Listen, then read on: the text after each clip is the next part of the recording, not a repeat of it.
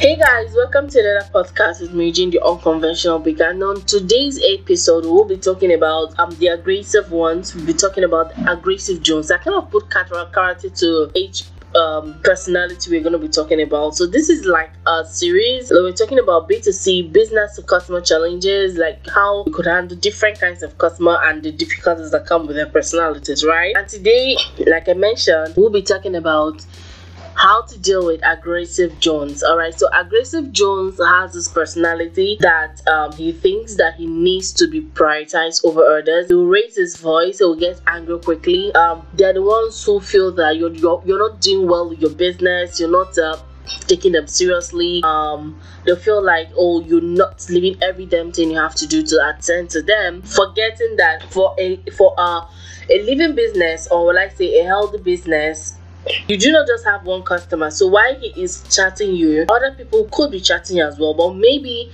because of his personality he really wouldn't pay attention to what it is that um, could be happening at the background. You forget that oh this is if for if a well structured business it could be customer care.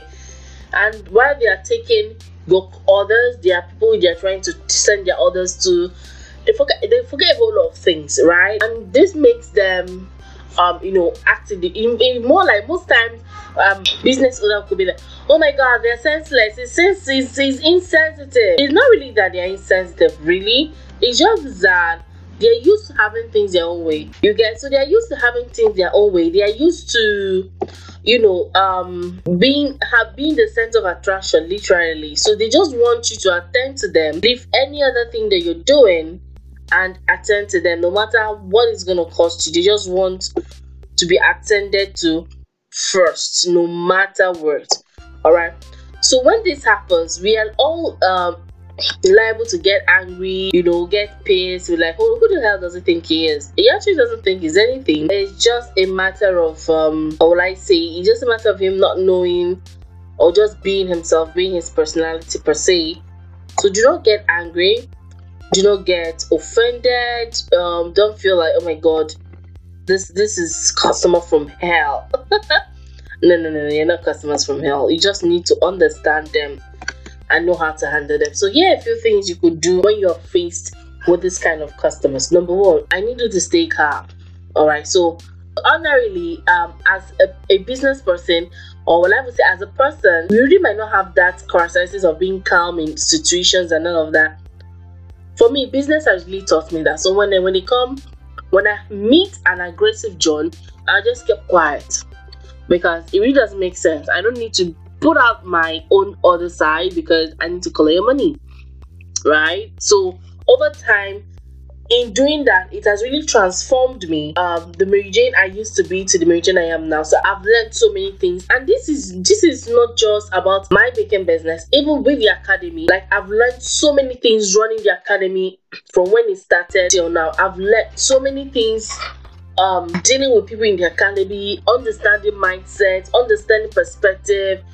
understanding circumstances, a whole lot of things. So try to stay calm, no matter how aggressive they are trying to stay calm. If you have um like an antidote, like some people when they are angry or when they are being pissed off, they they have a couple of things they do to take their mind off it. Please try today if it is um, available to you. Avail yourself to them, okay? And then number two, don't argue or respond with your emotions. So you you always hear me say things like, "Okay, sir. Thank you, sir. All right, sir. Okay, ma. Okay, this." You know, um, that is not because I'm stupid, not because I don't know what to say, but although sometimes they could cross their limits and you just want to align them a little bit, not insulting them, but trying to correct them. You, can do that in a very subtle manner if there is need for that. Maybe they're trying to create a bad brand representation of your business, or you know, trying to make it look like it's or know all of those situations that come up. Still, do not respond with your your emotions. All right, be um be objective about your your response, whatever it is. Sometimes some of them would react like that, and most times they turn out to be the best customer you've ever had because of the way you responded to them. But if they come with that attitude and you come with yours and you're like, oh no, I don't take shit, I don't take nonsense, I'm gonna deal with it right away, you're gonna lose them. Alright, so I need you to put in your best behavior, literally, and do not argue, respond to them, and don't deal with um, your emotions all right? Then number three show that you understand their point. So you don't just fake it that you understand your point. Actually, try to understand their point of view. Actually, trying to understand where they're coming from and trying to address it. So I had this friend of mine who is in uh, in Europe, and and she wanted to um, book a cake for her um for her boyfriend who is here in Nigeria. So um she she wanted um me to respond to it. was an Instagram DM. I mean, uh, we all know Instagram DM is pretty slow, so we moved to WhatsApp. So responding to her, I was responding to her. I was doing a couple of other things. She was like, "You're not giving me attention." I was, I had to apologize. I knew the point she was coming from. I had to let her know that no, babe, it's not like that. I don't take my friends or people who have known me like out of official official environment for granted. But I have to tell you the truth, I'm doing this something. I think I was even baking that night or something. But within that time, I know I had a couple of my hands were full. And I couldn't even like be online and respond. So it's different for someone who is who is a solopreneur and um handling these things from someone who has let me say I have a very I have someone I pay to handle my phones and all of that. Um it will really bother me yeah it's it's I, w- I would um I wouldn't really have that issue because obviously I would have been online or we would have been online to respond to her. So I was doing a couple of things at the same time. I was trying to put a balance. So trying to understand their point of view.